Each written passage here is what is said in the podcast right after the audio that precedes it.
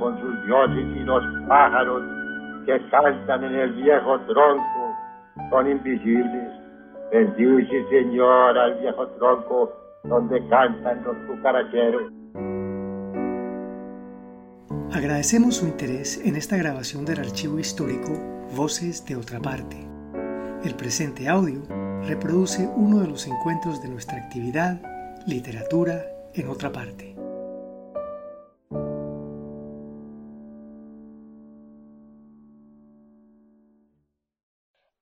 Es un proyecto ganador de la convocatoria Unidos por la Vida 2020 del Instituto de Cultura y Patrimonio de Antioquia y la Gobernación de Antioquia.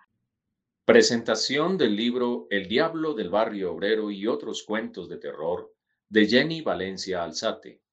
Lectura y conversación de la autora con Juan Andrés Alzate Peláez. Casa Museo, otra parte, jueves 20 de octubre de 2016. Bueno, muchas gracias, Lucía, y muchas gracias a la Casa Museo, otra parte, por brindarnos este espacio para el encuentro con la literatura. Les quiero empezar presentándoles a Jenny Valencia Alzate, sin parentesco. Eh, Jenny Valencia eh, es escritora, ella reside en la ciudad de Cali, es licenciada en literatura de la Universidad del Valle. Actualmente es cronista, editora y profesora de creación literaria. También es investigadora literaria independiente de comunidades ancestrales y también para la Universidad ICESI. Ha recibido varios premios, entre ellos Nuevos mitos y leyendas de Santiago de Cali en 2007, entregado por la Alcaldía de Cali y la Red de Bibliotecas Públicas de la misma ciudad. El primer puesto del tercer concurso nacional de cuento RCN y del Ministerio de Educación Nacional en 2009. Primer puesto en el concurso internacional bonaventuriano de cuento y poesía en el 2012. Premio Nacional de Crónica Ficcionario por su trabajo sobre San Basilio de Palenque entregado por el Instituto de Artes de Bogotá y la revista I Letrada en 2014. Ha publicado relatos, crónicas, en diferentes revistas nacionales e internacionales, entre ellas la revista Quimera de Salta, Argentina. Participó en la recopilación Maestro Cuento, que fue publicada por la Universidad del Valle en 2016. Bueno, sobre el libro, que nos congrega hoy, El Diablo del Barrio Obrero, hay que decir que eh, este libro fue publicado por la editorial Casa de Libros, con Z, Casa de Libros, en el año 2016, este año, y fue lanzado en la Feria del Libro de Bogotá. ¿cierto? Eh, este texto es una serie de relatos de terror tropical, en palabras tuyas. Ahorita vamos a hablar de eso de terror de tierra caliente. Tiene como escenario varios barrios y calles de Cali. Algunos espacios son ficcionales, basados en hechos reales, igual que sucede con algunos personajes, también basados en personas reales, pero ficcionalizados, como me contabas tú. Entonces, esta recopilación de cuentos y minificciones es además una reivindicación de la voz de quienes son desconocidos, rechazados o negados por la sociedad. Un ejercicio, al fin y al cabo, de entendimiento de nuestra identidad. Pero quiero darte entonces primero la palabra, mm, seas muy bienvenida. Eh, quiero darte las gracias también por habernos escogido para presentarte en esta ocasión. Eh, he recibido tu libro, lo he leído, me ha parecido pues de una gran calidad. Ahorita voy a comentar un poco lo que he experimentado y con lo que me he encontrado de ese texto. Entonces, muy bienvenida Jenny, tienes la palabra. Buenas noches a los lectores que se encuentran aquí. Muchas gracias a la Casa Museo Traparte por la invitación y a la revista Cronopio. Yo he traído un texto más bien atorrante que escribí para los lectores y voy a leer también el primer cuento del libro. Querida especie lectora de la Medellín de Fernando González, Gonzalo Arango y Fernando Vallejo. Vengo de una ciudad candente y atorrante, un palenque salsero donde habita hace años un espíritu irredento al que los más puestos le llamaron el diablo, y cuyo nombre real es Changó, el oricha del baile, el tambor, la alegría y la guerra, que migró, desde el África con nuestros hermanos afros y que después de regalarnos el ritmo del baile en puntas para invocarlo, fue confinado a vivir en un cerro. Se le puso la investidura del mal y se convirtió en el padre de los desposeídos. ¿Qué, ¿Cuáles desposeídos? De los locos, las putas, los despechados, los punqueros, los vagabundos, los hinchas, los ladrones, los muertos de hambre y demás antihéroes, cuyas voces escuché como ecos de ultratumba que claman desde abajo del asfalto, en una infracali donde, como en muchas ciudades de Colombia, varios de sus habitantes están poseídos por el racismo, los moralismos castrantes, la discriminación lacerante y demás pústulas espirituales que hacen posible las historias atorrantes del diablo del barrio obrero y otros cuentos de terror, en el que quizá los únicos redimidos y redentores son los negros que aparecen en el cuento Ciudad Perdida, que hoy voy a leer para ti, querida especie lectora, gústele a quien le escuche y si no le gusta también. Ciudad Perdida. Algunos somos nostalgias caminantes, signos paridos en otro espacio y otro tiempo del mundo. Me he deslizado por el orbe obedeciendo a los movimientos secretos de los dioses que no juegan a los dados y he presentido entre pasos que soy el triste personaje de un cuento ya leído. Mi destino, el de buscar sin remedio a un hombre del que estoy lejos de saber si existe. Creo haberlo conocido el día del décimo Petronio. Digo haberlo conocido porque el distinguirlo venía desde antes porque esa tarde, al mirarlo, lo supe un caminante de estas calles donde ya nadie caminaba. Como si fuera ayer, me acuerdo de su pelo en ese día, de la fila fuera de la plaza, de la gente en los carros con el gesto Marcel Marsoff tipo impresionante al descubrirnos todavía con ganas de bailar. Al caer la noche el baile nos llamaría desde el fondo del asfalto. La calle del pecado nos encerraría entre sus esquinas para celebrar la conversión de las razas en la raza de los hijos de Changó y nos devolvería a nuevos. Lázaros trasnochados que sentíamos el llamado del biche como la voz de Jesús. Aún me acuerdo de la brisa entre mis suelas al pronunciar su nombre, del grito selvático de las marimbas, de nuestro silencio al escucharla sin presentir que la gota de sudor en mi espalda y luego en su rodilla sería nuestro único contacto mientras su cuerpo y el mío se vieran otra vez favorecidos por el artífice de los encuentros. Vea, no hay nada tan real como los sueños. Claro, hablo de los otros, de los sueños clarividentes. Míreme bien que después dice que invento. En sueños se me ha avisado hasta de mi travesía por el infierno, igualito que Dante.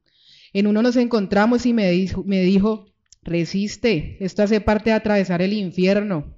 Y se fue.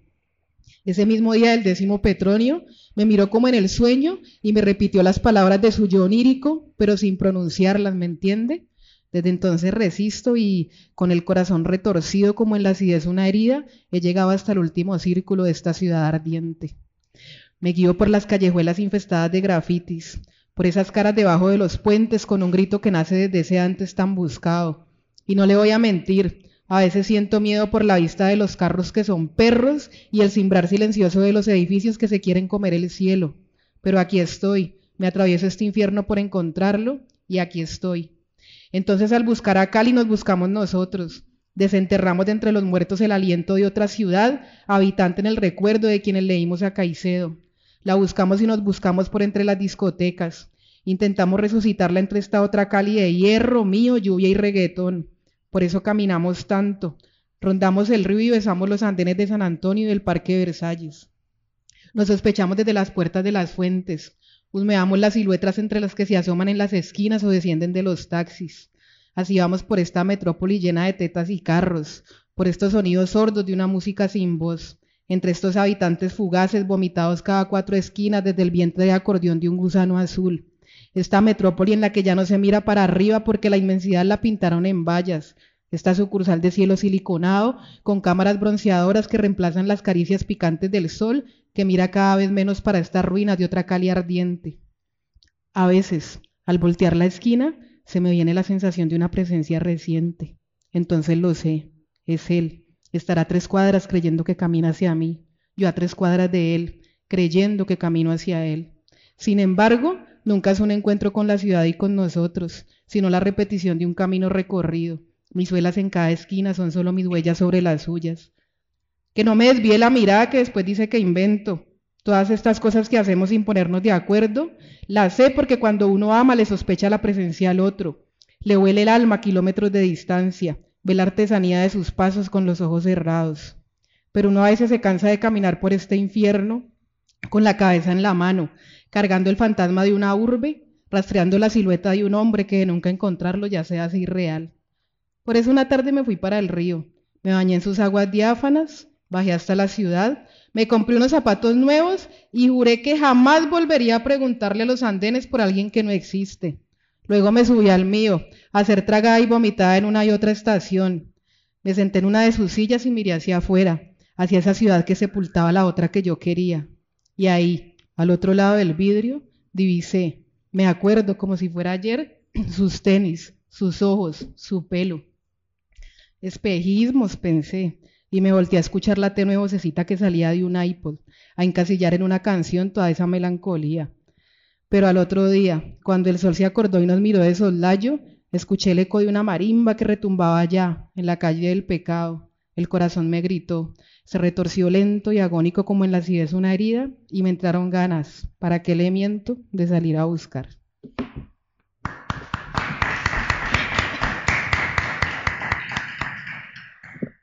Bueno, muy, muy bien, excelente. Eh, este cuento que nos acaba de leer Jenny fue el primer premio en el concurso internacional bonaventuriano de cuento y poesía que en el año 2012 realizó la Universidad de San Buenaventura.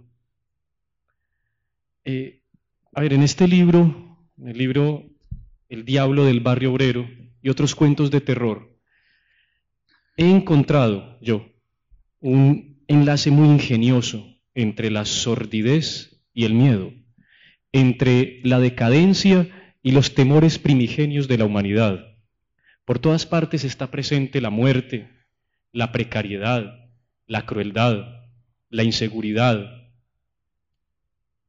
pero sobre todo está presente una intensa y humana honestidad.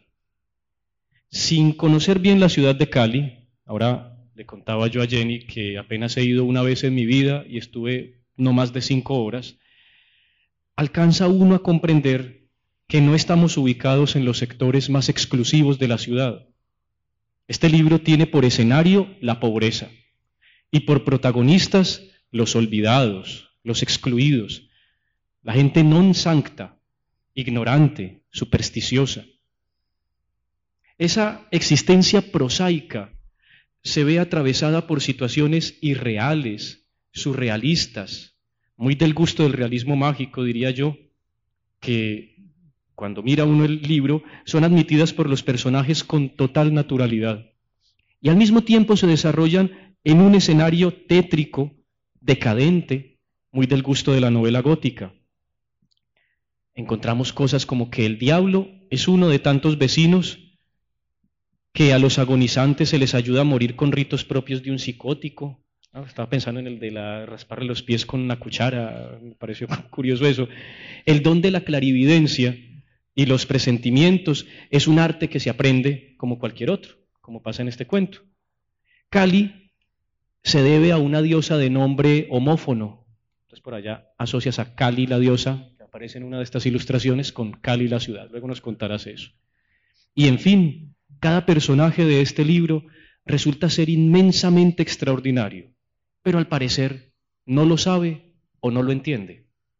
Quizás es porque, en palabras de la autora, El Diablo del Barrio Obrero es una recopilación de los cuentos que he venido escribiendo y en los que se refleja una de mis certezas.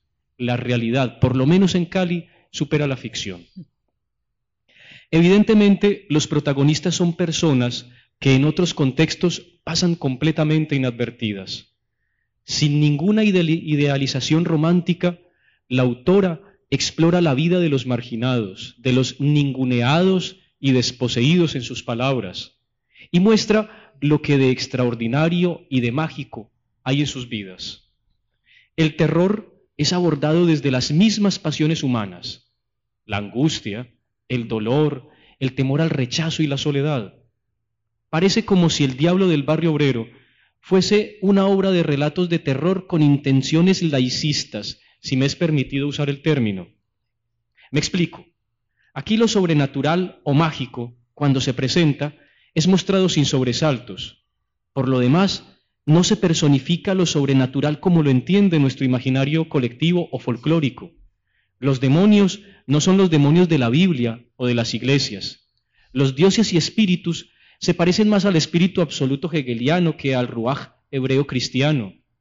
Así, por ejemplo, la posesión demoníaca se identifica, al menos en dos ocasiones que yo recuerde, con el éxtasis del trance narcótico o con las ideas delirantes de la psicosis. Los demonios son fuerzas indeterminadas, detalle en el que creo que reside la esencia del terror, pero no son fuerzas de maldad, propiamente dicha, sino de incertidumbre. Aquí los zombies de estos cuentos de terror son los muertos en vida, los que han perdido el rumbo y el sentido de la misma. La diosa Kali, con K, es la esencia caótica de la ciudad de Cali, con C. Lo valioso, interesante y magistral de este libro es que toma las problemáticas sobre las que nadie quiere meditar ni hablar. Por ejemplo, la drogadicción, la prostitución, el vacío existencial. Y lo digo en el sentido de que nadie suele pensar en eso aunque haya mucho quien escriba. Y nadie quiere, y además, perdón, destapa lo terrorífico que hay en ellas, a saber que el dolor y la cruda indiferencia son ineluctables. Y lo resalta no para enjuiciar, sino para reivindicar la humanidad de quienes lo padecen, como mencionaba yo hace un momento. Dice la reseña de Fabio Martínez, presentada por Casa de Libros, la editorial que publicó El Diablo del Barrio Obrero, que para Jenny, Cali es el corazón sin sosiego que le permite describir la fantasmagoría de una ciudad que siempre ha estado habitada por su majestad el diablo. Por sus cuentos discurre su abuela sabia y maliciosa, su tío lascivo, perverso y acosador, sus negros del Pacífico y sus amores de infancia. En principio, no puedo decir qué tanto de biográfico hay en esta obra, eso ya nos lo contará de viva voz su autora. Lo que sí es seguro es que es una forma muy íntima, muy fresca y muy vivaz de expresar con creatividad lo que de otro modo apenas sería una monografía de la sociedad caleña. En efecto, lo que hace a una obra literaria ser literatura no es lo que cuenta, sino cómo lo cuenta. ¿Verdad de Perogrullo? Ese es el otro gran mérito que le encuentro a este libro. Bueno, esta es mi muy personal apreciación del libro y de la experiencia que he tenido al leerlo. Ya tú nos has contado un poco de lo que piensas de esta obra, eh, pues, ¿por qué no nos cuentas algo, y si lo consideras oportuno, de cómo la creaste, de cómo nació? Eh, sí. Normalmente la literatura de terror ocurre en ciudades frías o en bosques muy sombríos, ¿sí? Y cuando yo me planteé hacer un libro de cuentos de terror que tomara como espacio a Cali, pues primero me encuentro con una ciudad donde hace mucho calor, eh, no es nada sombría, no tiene bosques tan góticos, pero eh, por el hecho de caminar Cali, de conocer desde muy pequeña como sus leyendas urbanas y encontrarme con los personajes marginales, me di cuenta que nada más terrorífico, por lo menos en Cali, que la realidad. ¿Por qué? Voy a contarles la historia de Buciraco para poder enlazar lo que les estoy diciendo. En la época de, la diáspora africana, cuando trajeron los esclavos a Latinoamérica, pues por lo menos en Colombia, en ese momento el mayor puerto negrero era Cartagena. Entonces sabemos que cuando ellos vinieron, los diferentes pueblos africanos Trajeron también pues sus costumbres mágico-religiosas, entre las cuales se encontraba la religión yoruba que habla de los orishas. Hoy en día, y a ustedes les va a parecer muy, les va a sonar muy familiar esta canción, por ejemplo, mucha gente en Colombia y en lugares de Latinoamérica, sobre todo en Cali, bailan canciones como Changota vení, Changota vení, Changota vení. Eso es una canción a, uno de los orishas. Entonces, ¿qué pasaba? Estos negros que desembarcaban en, Cartagena, pues ellos tocaban el tambor e invocaban a sus espíritus. Espíritus que para la iglesia eran el demonio. Uno de los espíritus que ellos invocaban era precisamente Changó. ¿Quién era Changó? En la religión yoruba es el dios o el orisha, le dicen ellos, de la alegría, la rumba, pero también la guerra y el amor. Un orisha bastante corajudo. En Cartagena empezó a pasar algo. Cuando los esclavizados tocaban el tambor, se empezaron a desatar pestes y la ciudad se, empezó a incendiar. La Iglesia Católica inmediatamente entró en alarma y dijo, están invocando el diablo con esos tambores y vamos a tener que expulsarlo de aquí. Hicieron un ritual para expulsarlo de ahí, en para dónde se fue. Llegó a Cali. ¿Por qué? Porque en Cali también había esclavos, una presencia considerable, por el puerto de Buenaventura también llegaban y pues por todos los cañaduzales. Entonces en Cali empezó a pasar lo mismo. Cuando tocaban el tambor los esclavizados, empezaron a haber incendios en las plantaciones de caña, desatarse pestes en la ciudad. Entonces un sacerdote, que en ese tiempo estaba en lo que hoy es la iglesia La Ermita, no sé si en ese tiempo esa capilla se llamaba así, dijo, vamos a sepultarlo para que no se salga. Hizo una peregrinación a lo que hoy en día se llama el Cerro de las Tres Cruces. Quienes, no sé si los que están aquí en Ibacali han visto en las fotografías, este cerro existe en Cali. En ese tiempo pues no estaban las tres cruces, sino que fueron al cerro el sacerdote y, una serie de feligreses llevando ladrillos. Cuando llegaron al cerro abrieron un hueco, hicieron un ritual, se suponen que ahí enterraron a Changó, que le pusieron buciraco, porque buciraco significaba demonio, o el diablo, o el patas. Entonces le pusieron, le pusieron la investidura del mal católico, ¿no? Lo enterraron ahí y pusieron tres cruces para que no se escapara. ¿Qué es Changó en este momento, Usiraco como se le llama en Cali? Es la metáfora de los desposeídos, ¿sí? Empecemos porque no era un espíritu malo ni bueno, simplemente para los africanos pues era un espíritu que representaba cosas de su cultura. Y hoy en día, por ejemplo, las comunidades negras en Cali están asentadas, la mayoría en la ladera, o sea, en el distrito de Agua Blanca, están llevadas porque la esclavitud todavía existe. Lo que pasa es que ya no con cadenas. Entonces en Cali se siente mucho la presencia de Changó. ¿Por qué? En Cali llega un jueves a las 6 de la tarde, un viernes a las 6 de la tarde y el caleño empieza a cambiar de actitud. Todo el día ha sentido un sol lacerante que no te dan ni ganas de salir a la calle y te tuesta el pensamiento, pero llegan las 6 de la tarde y baja, baja la brisa del mar Pacífico y la gente se predispone a bailar y a bailar salsa. Y además de eso, la salsa en Cali se baila en puntas, ¿sí? que es lo que viene del palenque, el barrio. En el África le rendían culto a Chango bailando en puntas. Muchos caleños lo hacen hasta de manera inconsciente. Entonces, ya desde ahí se siente una presencia muy fuerte de Chango. Aparte de eso, en Cali hay resto de historias de que el diablo se ha aparecido en varias partes. Hay una, es más, hay una discoteca que se llama Chango en Juanchito, y en una Semana Santa abrió y se apareció. Se apareció, además iba vestido de los colores de Chango, que era blanco y rojo. Entonces, además de eso, hay un equipo de fútbol que se llama el América de Cali, que si ustedes ven en el escudo tiene un diablo. Y resulta que los hinchas del América, pues ya sabemos que son bastante particulares, pero que representan esos sectores marginales de la sociedad porque son pelados o que carecen de amor o de familia o de suerte o de muchísimas cosas, ¿sí? Y lo mismo pasa, por ejemplo, con las tribus urbanas que tienen una presencia bastante fuerte en Cali. Hablamos de los, de los punqueros, hablamos de los skaters. Entonces son como una especie de antihéroes que hacen de Cali un lugar muy ficcional. Ustedes salen por la noche a Cali y es una cosa bastante diferente. Creo que quizás es una de las pocas ciudades en Colombia donde en cada esquina pues, y en cada cancha de barrio ves a la gente fumando marihuana, por ejemplo, y, y pues es como algo normal, muy usual. Entonces la contracultura está muy presente. Aparte de, como les digo, las leyendas urbanas que existen y que han pasado de generación en generación. Entonces, al hacer este libro, lo que hice fue como escuchar las voces de esos seres marginales, obviamente no todas, pero sí algunas, y tratar de representarlas en los personajes aquí citados.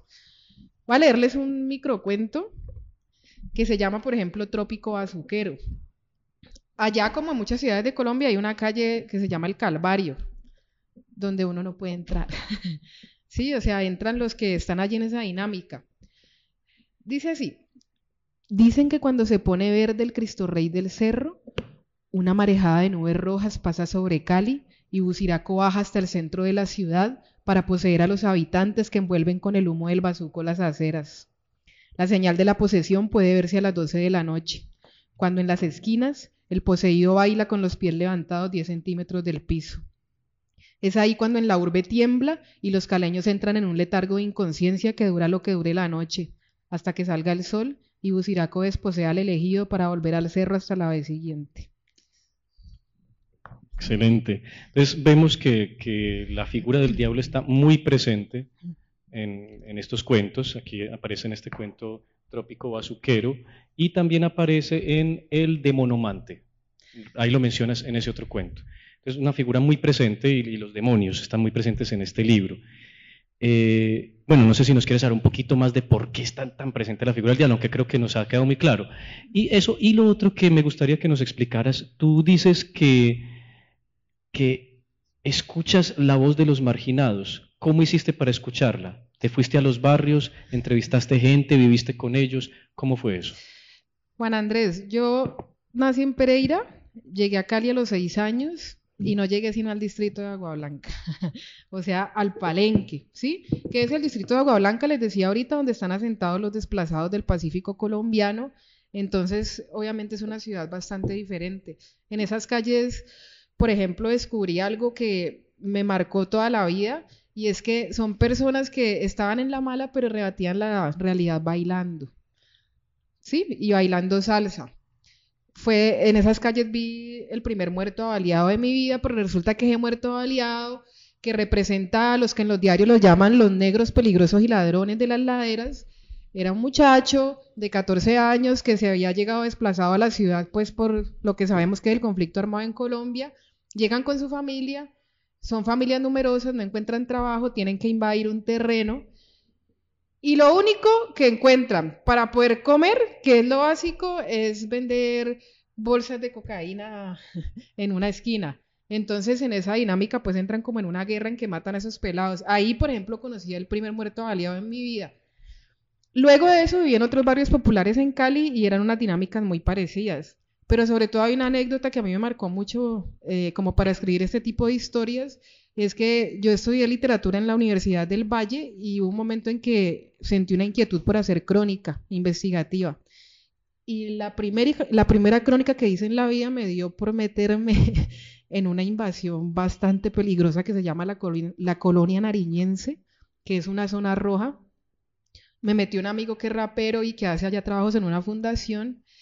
Entonces allí sentí que me cambió la vida porque conocí otro aspecto de la ciudad en la que yo llevaba tantos años viviendo y que no conocía. De un momento a otro me vi rodeada de muchachos de pandillas, muy jóvenes, el jefe de la pandilla tenía 16 años, entonces, ¿por qué no estás estudiando? Le pregunté yo. Entonces ellos hablan así, vea mami, yo hace un año salí del centro de rehabilitación y me mandaron de una para matricularme, pero en el colegio no me recibieron porque yo vivo en la colonia nariñense. Entonces, pues yo no vi más que hacer y yo armé mi pandilla, porque pues uno tiene que comer. Y entonces la mamá vendía aguacate en una esquina y a las señoras no les dan ni siquiera trabajo de empleadas porque viven en la colonia ariñense. Entonces, eso es un círculo infernal en la ciudad. ¿Sí? Ese tipo de historias hicieron que escribiera este tipo de literatura, terror tropical. Es algo que has, que has vivido muy de cerca. Entonces uno se pregunta, ¿cómo, cómo te nace la vena por la literatura en medio de esas circunstancias. Dices que, vienes de un lugar diferente. Mm, ¿Cómo empieza, cómo empieza eh, tu actividad literaria? En, una entrevista que leí que concediste al diario El País, eh, mencionas precisamente que creciste rodeada de mucha literatura. No es lo usual en ese tipo de ambientes. Entonces, ¿cómo fue, cómo fue eso? ¿En qué momento empiezas a escribir ¿Qué tanto te influyó el vivir rodeada de literatura? ¿Qué significa eso? Eh, lo que pasa es que yo tengo una familia materna muy particular, porque como te digo, yo nací en Pereira los primeros seis años de mi vida viví en Pereira, incluso en Dos Quebradas, al lado del río. Entonces, empecemos porque estoy rodeada de historias eh, en cuanto a la oralidad se refiere desde muy pequeña. Mi abuelo era cuentero, andaba descalzo, tenía una barba gigante, entonces era un personaje y yo escuchaba las historias que él nos contaba al lado del río. Aparte de eso, mi abuelo tenía un primo que era escritor y escuchaba los poemas que él nos leía. Y mi madre, aunque es una persona que ni siquiera terminó el bachillerato, leyó muchísimo desde muy pequeña y cuando yo tenía, recuerdo que cuatro años, me aprendí las fábulas de Rafael Pombo de memoria por mi mamá y además mi madre tenía la terrorífica costumbre en la noche de recitar de memoria los poemas de Julio Flores, que a mí me daban un miedo enorme porque eso para un niño de cuatro años, yo veía esa araña, el poema La araña, por ejemplo, me soñaba con esa araña y la veía cuando mi madre declamaba ese poema, entonces yo desde muy niña de alguna manera creo que intuí que las letras tienen un poder bien mágico, porque nos hacen como ingresar en mundos posibles, ¿verdad? Entonces, de manera oral y en cuanto a la lectura, tuve ese acercamiento desde niña con la literatura. Luego, cuando ya llegamos a Cali y cambio ese ambiente totalmente, porque Cali es otra cosa, pues muy diferente a Pereira, desde el clima hasta cómo la gente vive, me acuerdo que empecé a buscar en muchas ocasiones refugio en los libros porque me gustaba leer. Entonces ya como lectora tengo una actividad yo creo que un poco prolífica por ahí desde los 10 años, ¿será? Y fui leyendo y ya por allá a los 14 años me dio por escribir unos escritos terribles sin género, pero que eran divagaciones finalmente. Mi primer cuento como tal, que aquí está, eh, lo escribí a los 18 años, que fue un cuento estructurado y es más, se los voy a leer, es un cuento corto. Este cuento se llama Las peticiones de una fiel. Es un cuento que quiero muchísimo porque este cuento me regaló mi primer computador, mi primer viaje al mar, mi primer montada en avión. Yo lo escribí porque me dio mucha risa una anécdota que le escuché a la abuela de una amiga que decía, uno se da cuenta cuando una muchacha perdió la virginidad y yo, ¿cómo así, doña Teresa? Entonces dice, claro, si ella está de pie y arranca a caminar con el pie derecho es porque ya la perdió. y si está más caerona, pues peor. Entonces escribí este cuento que se llama Las peticiones de una fiel. Se los voy a leer. La mañana en que mi abuela con sus ojos de leona sabia y sus 93 años desparramados todos en su pellejo marchito, me dijo que los hombres no se buscaban, sentí que ese era el décimo primer mandamiento divino aprendido a mis cinco años. Me había sorprendido llamando con gritos desesperados a Tito, mi vecino de seis años, con quien había quedado de verme a las tres de la tarde al otro lado de la colina, para vivir la experiencia inefable del primer beso. Y a quien necesitaba decirle que no olvidara cepillarse los dientes. Pues mi tía Mariela, ducha en amores y donaires, decía que lo más feo en el mundo era un hombre con mal aliento. Me pinté los labios rojo carmesí con el labial que mi tía guardaba muy cuidadosamente para las noches de rumba en el pueblo. Me puse el vestido dominguero que, que estaba reservado solo para ocasiones especiales y que tenía un alto vuelo por sus hermosos boleros tricolor y empecé a dar alaridos disonantes continuos. ¡Tito! ¡Se cepilla los dientes! Así que la vieja, con la rama de verbena en una mano y el dedo acusador en la otra, me propinó más de treinta azotes en las nalgas hasta el punto de malbaratarme el vestido. Se echó bendiciones mientras me limpiaba mi boca un inocente y me dijo que jamás debería olvidar aquel principio de la dignidad femenina. Los hombres no se buscan culicagada de mierda. Además, me vaticinó un horrible castigo divino si lo volví a hacer. Castigo que hoy, 19 años después, yo todavía estoy esperando. La abuela tenía un físico de matrona milenaria. Mientras rezaba el rosario a las seis de la tarde, mandaba a guardar las gallinas, ponía a remojar el maíz y le pedía a Dios que expulsara a todos los pecadores del libro del paraíso. Por eso ese día, después de tan terrible castigo, me senté en el pináculo de la colina donde yo tenía la cita que no pude cumplir e ideé un plan para que Dios me perdonara por mi temprana disposición a los besos. Fui obligada desde aquella vez a asistir al grupo de oración de la vereda, que estaba compuesto por puras viejitas que tenían caras todas de ser unas culicontentas arrepentidas. Además, me fue prohibido todo trato confianzudo con los hombres y durante los siguientes años la abuela me medía la cadera con un metro cada 30 días y se fijaba con qué pie arrancaba yo al caminar. Pues de llegar a ser con el izquierdo y de estar más caderona sería la inminente señal de haber perdido la virginidad e inmediatamente me convertiría en la culpable de que ella se muriera de un infarto fulminante por no aguantar la pena de tener una nieta pecadora que no pudo llegar hasta el altar casta, pura y vestida de blanco celestial. En todo caso, la pobre murió engañada porque yo, bajo un ataque de deseo producto de mis hormonas protestantes, me follatito en el establo de los caballos cuando teníamos 15 años. Y siendo consecuente con aquello de que Dios quiere lo mejor para sus hijos, concluí que a él no le iba a parecer malo que sus fieles disfrutáramos de tan deliciosos placeres. De ahí en adelante no paramos de hacerlo, como tampoco dejé de tener en cuenta arrancar con el pie derecho en el caso de que la abuela estuviera por ahí. Todo entonces se me convirtió en un juego simple. En la noche acariciaba la camándula con un fervor que no le dejaba duda a la abuela de que yo era una niña inocente. Le pedíamos a Dios todo cuanto quisiéramos y mis peticiones iban desde una camioneta que pudiera subir lomas, la paz mundial, hasta un rápido crecimiento del pene de Tito. Petición esta que obviamente hacía en secreto para después en el día, mientras todos hacían la siesta, ir al establo y bajarle los pantalones a Tito para comprobar qué tan complaciente podía ser Dios con sus fieles.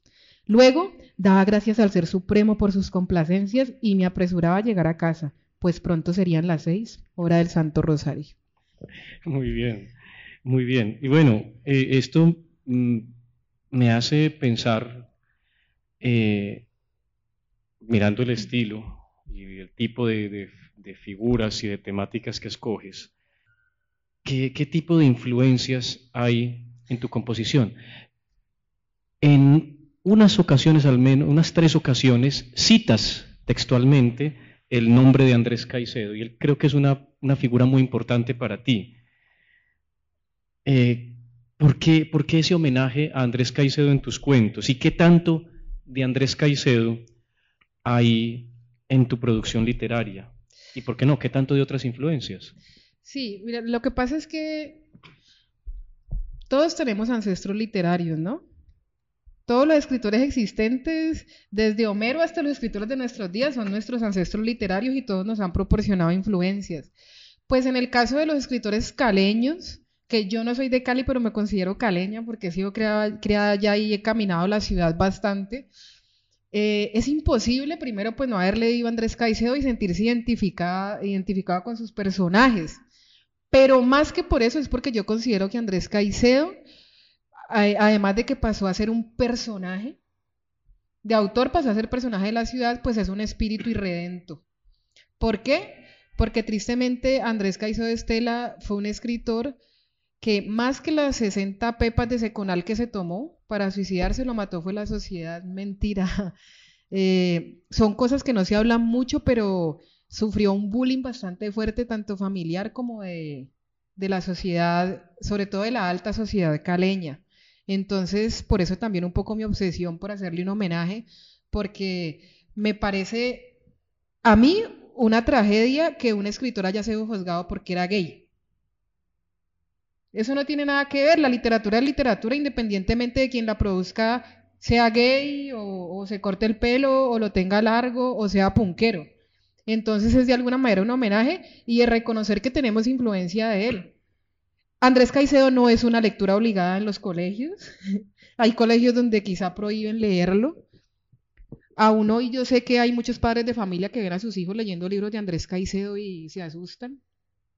Entonces es un homenaje a un escritor que habiendo nacido en una familia adinerada caleña, es un escritor de la contracultura. ¿Por qué? Porque se fijó en los personajes marginales de ese tiempo y que aún, hoy son muy actuales. Eso es lo que pasa con Andrés Caicedo. Y otras influencias, pues Edgar Allan Poe es una influencia gigante. Yo creo que es uno de mis autores favoritos. Mm, de los latinoamericanos, pues Julio Cortázar me tostó la cabeza, como dicen mis amigos. Me gusta muchísimo. Eh, de los colombianos, Evelio Rosero, Gabriel García Márquez. Por ahí hay varios autores que van discurriendo.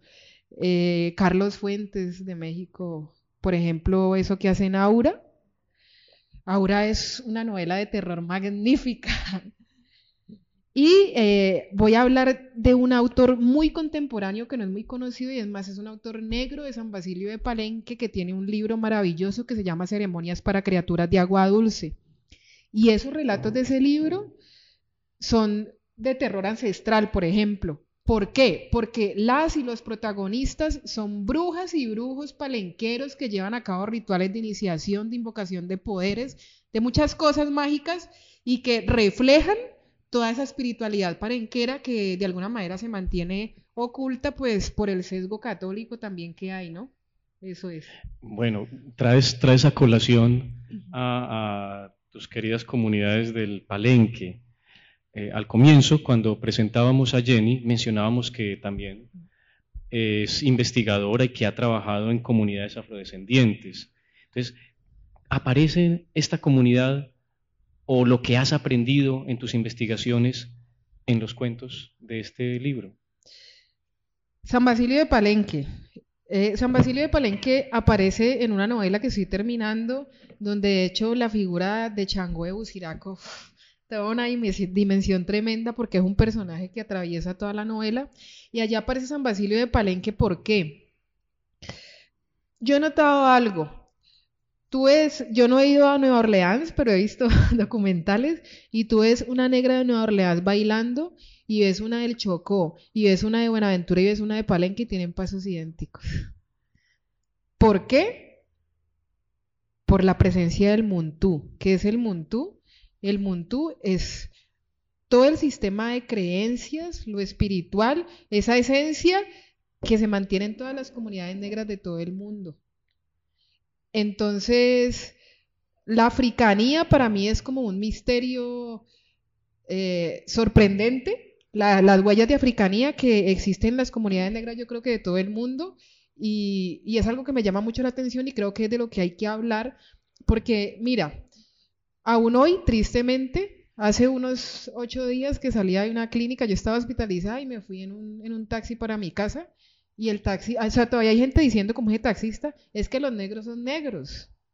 A esa gente hay que mantenerla, hay que mantenerla alejada, ¿sí?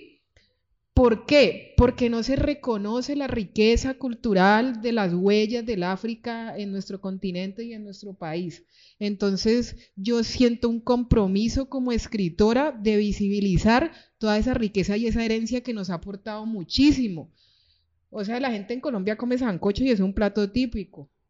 Y yo tengo entendido que el sancocho es una herencia de los negros. O come patacón. O come frijoles, ¿sí? Entonces, eh, siento la necesidad de, nombrar, eh, digamos, todas estas riquezas culturales de las comunidades negras y sobre todo de San Basilio de Palenque, que es el primer pueblo libre de América, que lo tenemos en Colombia y que tiene una historia que debemos conocer. Qué pena, pero nuestro primer libertador no se llamó Simón Bolívar, sino Bencos Biojó. Antes de Simón Bolívar, Bencos Biojó fue un negro africano que era príncipe en la Guinea-Bissau, se lo trajeron de esclavo aguantó como un año de esclavo y armó una rebelión con tres esclavizados más, se le escapó a la corona de Cartagena, fue y se refugió en los Montes de María y fundó el primer palenque en Colombia, que es el que hoy se llama San Basilio de Palenque. Entonces, son historias que hay que contar, creo yo. Cierto, es cierto. Bueno, y tu trabajo busca ser reivindicativo. Yo creo que Colombia se debe en muy buena medida a los negros, ni siquiera no hay un solo aire musical colombiano que no tenga algo de africano, hasta nuestro bambuco. Esa M bella es una resonancia africana. Eh, bien, tú mencionas que, que tu obra es de terror tropical. ¿Eso, ¿Eso qué significa? Me hiciste acordar de vampiros en La Habana, que no sé si lo han visto, una película de unos vampiros en Cuba. Eh, lo que decía ahorita, terror tropical, porque es el género del terror que no es muy usual. Ahorita hablábamos de que el terror ocurre en las ciudades góticas con frío, y en este caso es terror tropical porque es que es terror en Cali, que es una ciudad con mucha, mejor dicho, a Cali no le falta sino el mar, ¿sí? Eh, hay mucha gente, por ejemplo, que llega a Cali, he escuchado, y Aquí las mujeres, ¿por qué se visten así? Casi no se visten, pues con un calor tan tremendo no salen chores en chanclas a la calle. Entonces, es un lugar donde usualmente uno no pensaría que hubiesen historias de terror, ¿sí? Porque es el trópico y el trópico está relacionado con la alegría, con el baile, con la brisa, con el agua, con la rumba. Y entonces ese era el ejercicio. Eh, una de las características de las historias de terror Quizá una característica fundamental es que el espacio se traga al personaje, o sea, los personajes no tienen retorno. Lo vemos en las películas de terror. Un personaje que se inicia o se va a una aventura terrorífica prácticamente nunca vuelve, se lo traga esa dimensión. Entonces era un poco explorar cómo hago en Cali para que un personaje se lo trague el terror. Le voy a contar una pequeña historia también. Una cosa es una ciudad de día y otra cosa es una ciudad de noche, ¿sí? Cali de noche les decía ahorita que la dinámica cambia porque llega la brisa, porque el sol se va y porque las tribus urbanas tienen una presencia muy fuerte. Una noche yo soy, soy una caminante de la nocturnidad me gusta salir a buscar historias en la noche y tengo un amigo que también es muy caminante, los dos además hacemos crónica literaria, entonces una noche nos fuimos caminando y nos metimos a una calle del barrio San Fernando, que es uno de los barrios tradicionales de Cali. Esas casas son enormes, tienen unos antejardines gigantes y la calle estaba súper desolada y con unos árboles cupulares pues que hacen mucha sombra. Eso, por ejemplo, es un escenario que se presta mucho para el terror porque es una calle deshabitada de noche. Y nos metimos a un antejardín, estábamos tomando whisky y nos sentamos en un antejardín a conversar. Yo empecé a hacer sombras que salían de los antejardines vecinos, mi amigo también, nos dio un pánico horrible. Vámonos de aquí, y empezamos a caminar y entre más caminábamos, más sentíamos cosas y llegamos a una esquina del Parque Alameda y resulta que escuchamos, yo no sabía si eso era una mujer que estaba cacareando una vez que se estaba riendo y viví una historia de terror en la nocturnidad caleña. ¿Sí me entiendes? Entonces, eso es terror tropical. A ver, otro cuento corto. De eso nació un cuento que de hecho se llama Infracali. Bueno, este es un cuento que nació de esa experiencia que tuve como cronista de la Infracali. Yo no vivo en este barrio, pero siempre escuché que aquí los espíritus acechan a los caminantes, terminan por atraparlos en las esquinas y estos solo, solo pueden volver al mundo real si logran escapar antes de que salga el sol. Soy Violeta y camino Cali con el gato parkurista. Nos saltamos las capas de la ciudad y nos metemos por los múltiples mundos que la habitan. Una vez a las 12 de la noche nos detuvimos aquí en la carrera 21. Entramos a esta casa de antejardín blanco con una luz perpetuamente encendida en el interior y pronto descubrimos que estábamos en una calle embrujada. Uno no siempre puede describir el terror, pero yo sentía un inmenso cangrejo negro que me paseaba por el estómago cuando vimos unas sombras que salían de las casas vecinas. Parecían boyeristas extrasensoriales aguardando nuestros escarceos eróticos. Avanzaron hacia nosotros entraron al antejardín y nos rodearon. Nuestros rostros palidecieron, nos paramos y arrancamos a correr. En nuestra huida veíamos que las puertas se repetían. Cada cuadra era una réplica exacta de la primera a la que habíamos ingresado y ahora una sola sombra del tamaño de los árboles nos perseguía a través de ella. Entre más pasaban las horas escuchábamos diversos sonidos, como el que salió de un segundo piso a las dos de la mañana, sin que pudiéramos distinguir si era una mujer que cacareaba o una vez que se reía, o el eco del recién nacido que aún nos aturde con su chillido agudo a las tres de la madrugada. Han pasado ya dos años y aún esperamos el amanecer. Con el tiempo, las sombras se han hecho más grandes y los sonidos más fuertes. Yo ahora soy como un inmenso cangrejo que lleva a una mujer adentro. Al gato parcurista se le ha tornado la piel transparentosa. Juntos aguardamos a que dos caminantes aparezcan por las esquinas de esta inmensa calle y entren al antejardín para atraparlos en la cima de la noche. Solo así encontraremos la salida y volveremos a ver la luz del sol. Excelente. Bueno, veo que muchas de estas piezas y estos cuentos tienen que ver con experiencias personales tuyas. ¿Tú eres algún personaje en este cuento, en alguno de los cuentos? Y aprovechemos de una vez, ¿Cuáles son los personajes reales que inspiraron algunas de tus obras como mencionas en algún lugar? Me voy a poner a confesarme. sí, eh, sobre todo en el primer cuento que leí en Ciudad Perdida, yo soy, es un cuento autobiográfico en cierta medida. Tuve un amor de esos platónicos que tenemos los escritores que solo podrían terminar en la muerte. Entonces, eh, uno a veces también escribe un poco para rebatir su propia realidad una autoterapia. Entonces, por ejemplo, en Ciudad Perdida yo era como ahí el personaje autobiográfico. Hay otros cuentos que simplemente han partido, por ejemplo, como las peticiones de una fiel, de una frase que me dijo la, abuela de una amiga, entonces un personaje real que me dio una frase y ahí se me disparó la imaginación y escribí algo. Hay un cuento terrible aquí que se llama Deber Postmortem, que quizás es el cuento más autobiográfico, pero pues por la esencia. Cuando yo tenía 12 años, la madre de mi padre se estaba muriendo en un apartamento de la familia. Estábamos todos los nietos, los tíos, bueno, los hijos de ella. Y mi tía de pronto me llama y me dice, Jenny, venga, dale un beso a su abuelita. Y yo me agaché y le di el beso y cuando se lo di me di cuenta que estaba muerta. Odié a mi tía por mucho tiempo por haberme hecho eso y quizá fue un susto que me duró muchísimo tiempo hasta que escribí el cuento que se llama Deber Postmortem y pude como dejar fluir toda esa sensación tan terrible que sentí por tanto tiempo.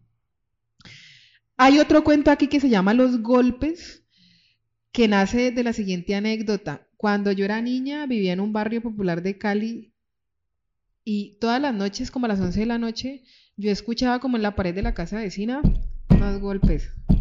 Y era muy raro.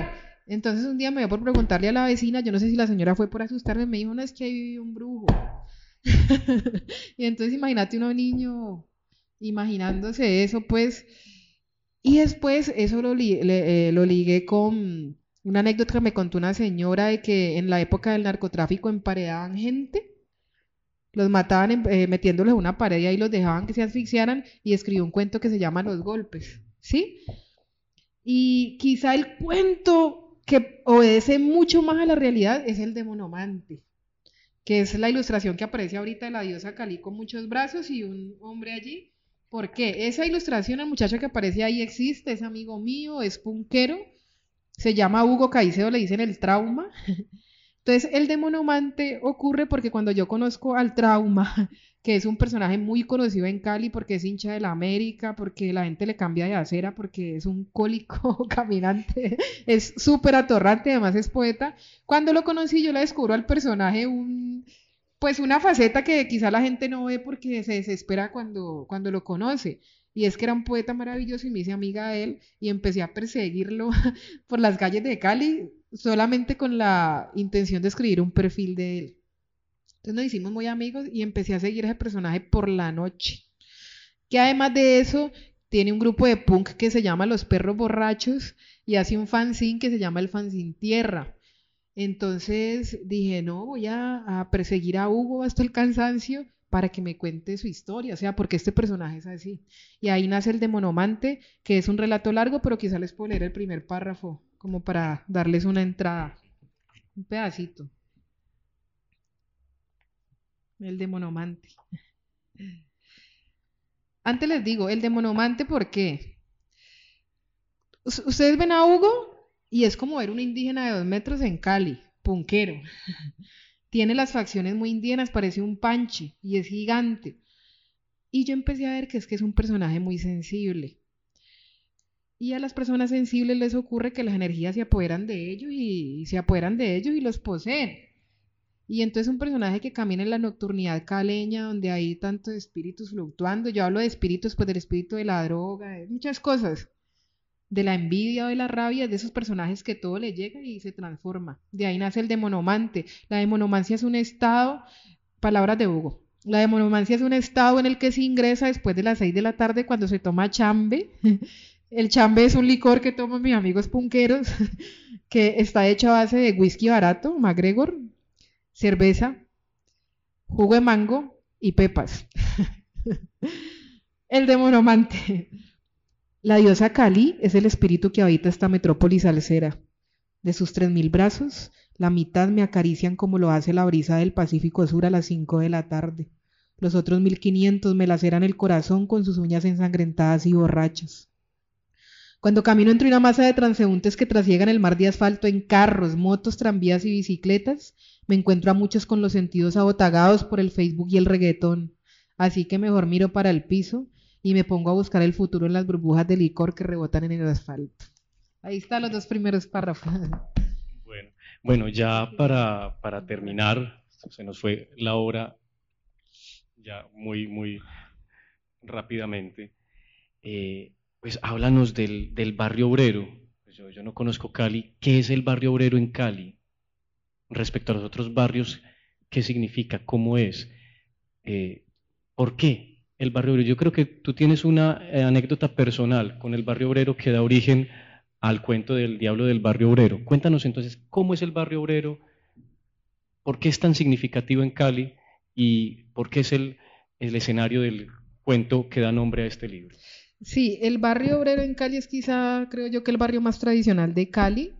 Es un barrio bien popular, donde creo están los, los bailaderos más antiguos de Cali, donde tú así es eh, personas de 70, 80 años todavía vestidos como los salseros de antaño, bailando como, eh, pues como los dioses de alguna manera. Entonces es un barrio que culturalmente, con respecto a la salsa, por ejemplo, y también a la milonga, al tango, conserva mucho como aspectos musicales culturales de la época de los 60, 70. Además, es el barrio de donde han salido muchos personajes caleños. ¿Qué es lo que pasa con el diablo del barrio obrero? Yo conozco un poco de cerca el obrero porque tuve un novio que era actor y vivía en la calle 21 del barrio obrero, que es una de las calles más candentes. Y un día, saliendo de la casa de él, caminé quizá media cuadra y veo afuera de un garaje un personaje. Era un señor muy arrugado, con la nariz muy ganchuda, con la piel color cobre, se estaba fumando un tabaco y tenía una mirada sobrenatural. Yo vi a ese señor y me devolví.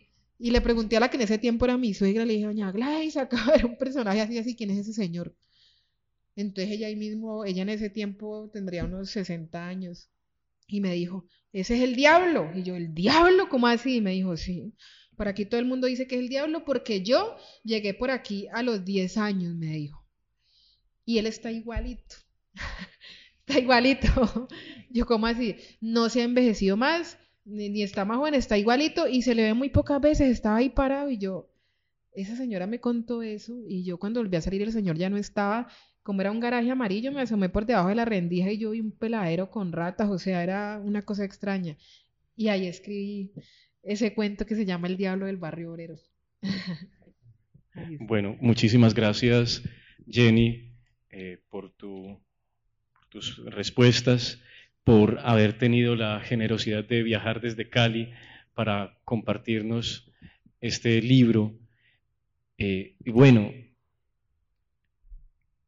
tú me contabas que, eh, hay, pocos espacios, o por, decir, o por no decir ningún espacio, en Cali para la publicación de literatura. Entonces, para, para ha sido un poco complicado eh, el dar a luz esta obra. Creo, tengo entendido que la, editorial Casa de Libros no es, de, no es del Valle del Cauca. Entonces, bueno, ya saliéndonos un poco de, la forma y la materia del libro, pues eh, ya para cerrar, cuéntanos cómo, cómo llegó a salir a la luz este libro que tenemos hoy aquí presente, ya en los aspectos técnicos. Sí, yo cuando terminé el libro de cuentos y dudé de él y lo reescribí, lo reescribí, lo reescribí por centenios, ya cuando dije, bueno, eh, creo que ya son cuentos para publicar, primero dije, yo lo voy a publicar independiente, o sea, eh, mando a diagramar mi libro, a diseñarlo y pago yo la publicación y se acabó. Pero en esas eh, hubo una feria internacional del libro en Cali, de hecho en el 2015, allí hice una ponencia sobre San Basilio de Palenque y conocí a un personaje que era el director académico de la feria y un día después me lo encontré, le dije, mira, voy a publicar un libro y me dijo, mándamelo y le mandé el PDF. Entonces me dijo, ah, bueno, y yo antes de eso había ido a la editorial de la Universidad del Valle, de donde soy egresada, no obtuve así como una respuesta de sí, la podemos publicar. Entonces él me dijo, me dio una, como una coordenada y me dijo, busca este personaje que se llama Pablo Pardo que está haciendo un trabajo editorial muy importante en el país porque él tiene una editorial que se llama Casa de Libros. Ellos son de Ibagué, tienen una sucursal en Medellín, otra en Bogotá, están abriendo una en Cali y el trabajo de Pablo pues es importante porque publica autores emergentes. Y yo busqué a Pablo Pardo, le envié el material. Primero me propusieron una coedición, que es eh, la editorial pone la mitad del dinero, el autor pone la otra mitad y sacan un tiraje y parten libros. Yo le dije a él, no tengo ni 100 mil pesos, me estás pidiendo para hacer la coedición. Pero dame, yo le dije, dame un mes, yo me consigo el dinero. Pero antes del mes él llegó a Cali, me buscó y me dijo, es que me leí tu libro con más juicio y voy a hacer lo que solamente hago con los autores experimentados porque me gustó y yo que te voy a publicar. Entonces finalmente no, no pagué porque me publicaran, Pablo me publicó presentamos el libro en la Feria del Libro de Bogotá y bueno, muy agradecida con Pablo porque yo ya tenía lectores por el trabajo en el periodismo literario y por los cuentos que había publicado en revistas, pero he ganado muchos lectores, siento que el libro ha tenido como una buena conexión con las personas y ya me ha llevado a varios lugares. Esa fue como la, la forma. Bueno, para los lectores que nos están oyendo a través de Internet y para los aquí presentes, eh, ¿cómo pueden conseguir el libro? ¿Dónde te pueden contactar? ¿Qué costo tiene? Bueno, eh, tiene dos precios. En la Librería Nacional, en la Librería Lerner, en el Fondo de Cultura Económica, eh, vale 30 mil pesos, lo consiguen en cualquier sucursal en el país. Yo hoy traje unos ejemplares y vale 25 porque es precio de, conversatorio. Así es. Y si me quieren contactar por alguna otra cosa, pues mi correo. J E N y latina T A V A L arroba gmail.com. Bueno, no siendo más, pues mis agradecimientos eh, a la Casa Museo. Eh, bueno, si hay alguna pregunta, alguna pregunta del auditorio. Eh, buenas noches, Jenny, Juan Andrés.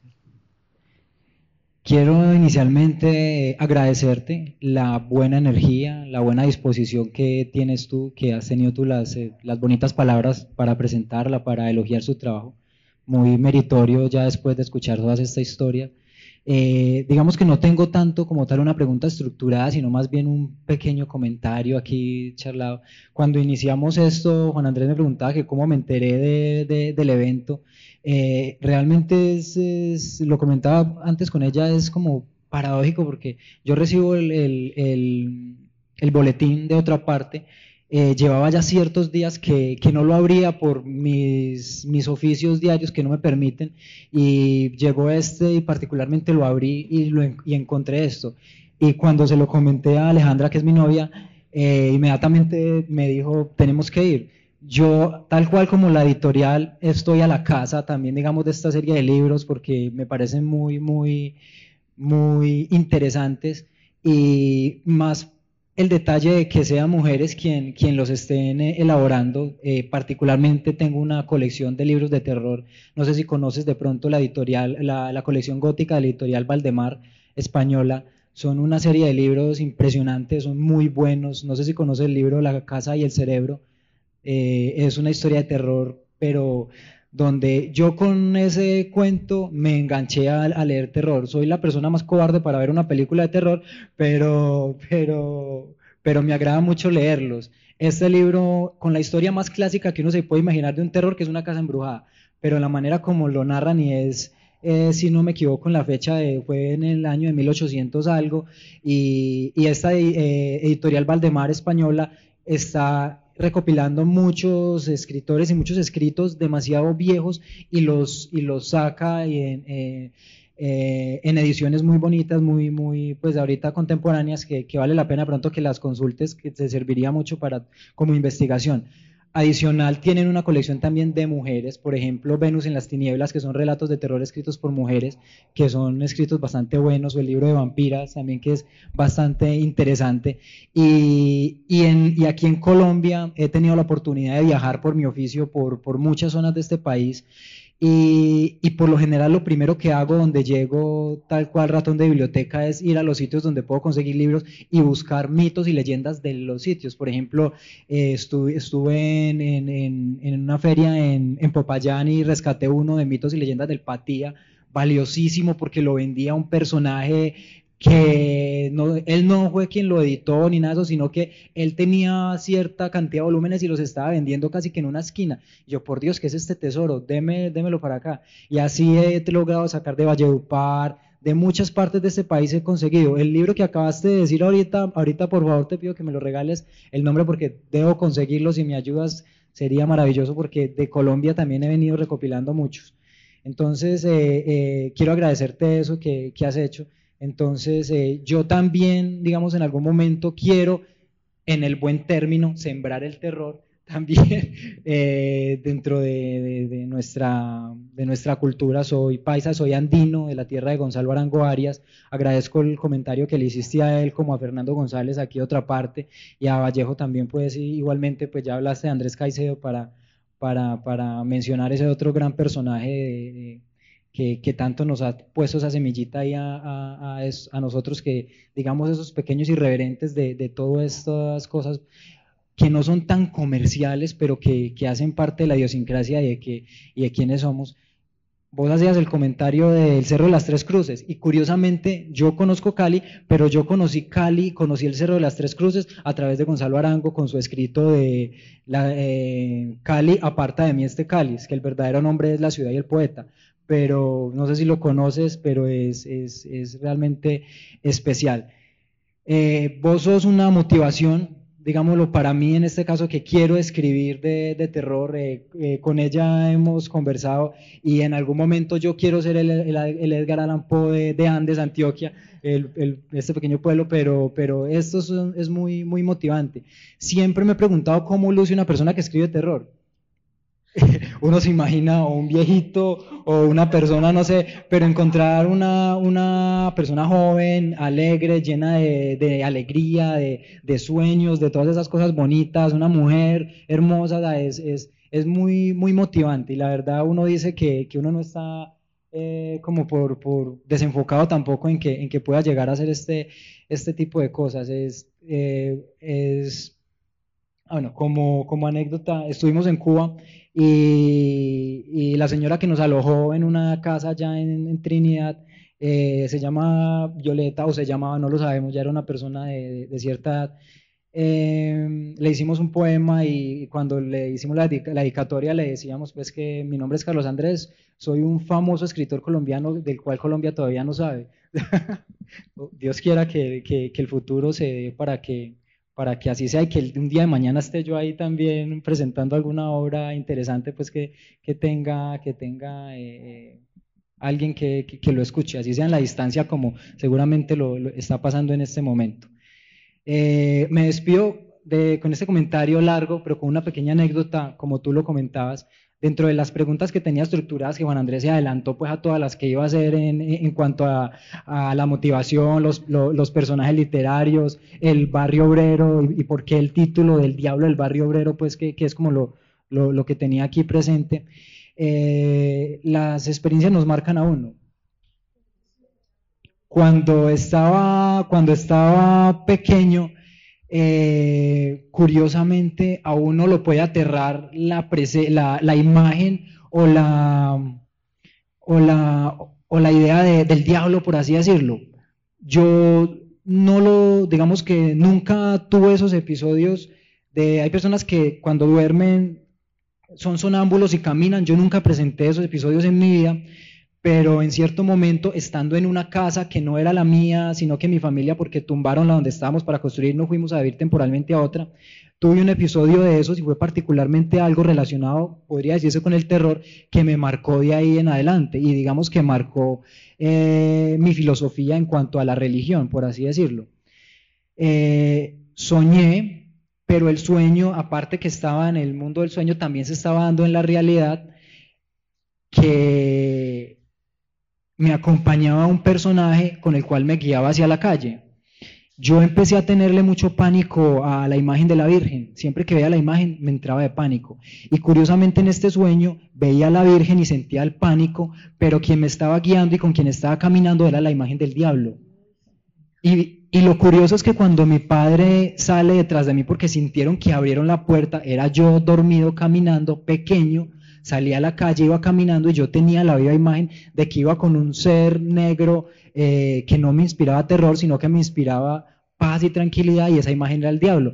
Y después mi padre, él no me despertó en ese momento bruscamente por, por yo no sé si eso sea de verdad o mentira, que ya no lo despiertan cuando está sonámbulo, algo puede pasar, entonces volví me llevó a la casa y me acostó, nunca más volví a tener un episodio de, de, sonambulismo, si así se puede decir, pero es, es curioso. Y de ahí en adelante eso marcó la, la, digamos, la filosofía mía de religión no de, de, volverme satánico en ese tipo de cosas, sino de, de, tener otra perspectiva en cuanto a lo que es el, el, el, diablo, en cuanto a lo que es todos estos seres que nos llenan a nosotros de, mitología y cosas como para rescatar. Eh, es, es un buen comentario que, que en mi caso quiero escribir sobre ello, seguramente en su momento cuando esté más inmerso en todo el tema de, de, de, esta religión, por así decirlo, de toda esta literatura fantástica, puedo hacerlo. Entonces, eh, son historias que te cuento, pero son para elogiarte también a ti, a tu trabajo. Y igualmente, pues, eh, gracias por estar aquí, por haber venido. Asistí hoy, es maravilloso haberte tenido para los que estamos acá. Es, esto es, esto es un, un, un goce, un lujo que nos estamos dando nosotros aquí. Muchas gracias a otra parte también. Yo, yo sí quisiera hacerte un par de preguntitas porque me, me parece que estás muy comprometida con, la literatura y con lo que quieres decir. Eh, tú conoces dentro, digamos, en, el, en, el, en nuestro ámbito eh, más escritores que sigan, digamos, esta línea de lo que tú llamas el terror tropical. Aquí, digamos, en Colombia, ¿hay de pronto alguien más que que tú sientas cercano como a esa escritura y a esa exploración. Ahora mencionabas, por ejemplo, me pareció muy curioso y muy bonito que mencionabas a Evelio Rosero entre, entre los escritores que querías, porque él tiene de pronto eh, en, algunos, en algunos episodios esas, de sus novelas esas atmósferas terroríficas que suceden como allí donde nadie se las espera, ¿cierto? Y que precisamente por ese carácter de un poco de eh, inesperado es que eh, provocan, digamos, en nosotros ese sentimiento de, terror. Eh, de pronto conoces a alguien más. Y la otra pregunta es, las ilustraciones son bellísimas. Creo que mientras tú hablabas y las íbamos mirando, eh, ambientaban perfectamente, pues como este encuentro. También quisiera preguntarte por el nombre de la ilustradora que tú dices que es una amiga tuya y para que la sigamos buscando en internet porque está bien buena. Eh, sí, bueno, eh, en cuanto a la primera pregunta, indudablemente Elio Rosero, por ejemplo, con lo que hacen plegaria por un papa envenenado, eh, eh, digamos que allí se condensa algo que ha hecho en varias de sus novelas y es que crear, por ejemplo, eh, ambientes infernales, terroríficos dentro de sitios religiosos, como una iglesia, como en el Vaticano. entonces, digamos, allí hay como unos visos de eso. Lo otro, les hablaba ahorita Gabriel Casiani Pérez, que es este escritor palenquero, que tiene muy marcado eso son unos relatos bastante terroríficos y en San Basilio de Palenque, que también hace mucho calor y eh, los tambores y eso. Y de pronto Mario Mendoza, Paranormal Colombia, eh, un libro de él, son historias paranormales en varios lugares de Colombia. Entonces creo que esos tres escritores que ya están mayores que yo y, y seguro llevan mucho más tiempo escribiendo que yo y han logrado muchas más cosas literariamente, ellos son como unos antecedentes que están ahí, todavía están vivos, son literatura colombiana y son contemporáneos. En cuanto a las ilustraciones, Jennifer Rojas es amiga mía, ella es diseñadora gráfica y yo no dudé ni un minuto en buscarla cuando quise que mi libro fuera ilustrado porque conocía su trabajo. Ella finalmente lo hizo en compañía con Richard Bent, que es su compañero, y e hicimos un ejercicio muy interesante. Yo les dije, léanse los relatos y traten de crear una imagen que para ustedes condense el conflicto de cada relato. Entonces ellos hicieron todo ese ejercicio. Estas imágenes tienen un montaje bastante complejo porque ellos se leen eh, el relato, luego pues discuten qué imagen puede representar este relato. Entonces primero lo que hacen es un montaje fotográfico como una especie de pastiche con imágenes digitales y luego sobre ese pastiche hacen este trabajo de a mano, ¿sí? De ilustrar a mano. Esto es con plumilla y siempre eso fue un proceso bien largo porque además las imágenes originales son a color y son gigantes, tamaño tabloide.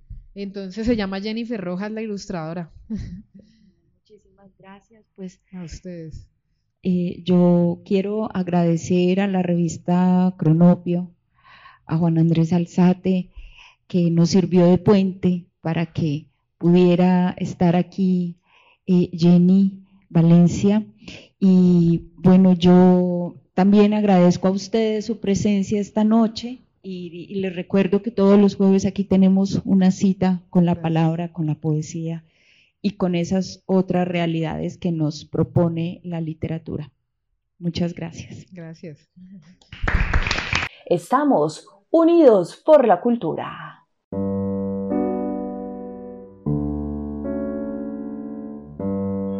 solo con sus dioses y los pájaros que cantan en el viejo tronco son invisibles. Bendice, Señor, al viejo tronco donde cantan los cucaracheros. Agradecemos su interés en esta grabación del archivo histórico Voces de otra parte. El presente audio reproduce uno de los encuentros de nuestra actividad Literatura en otra parte.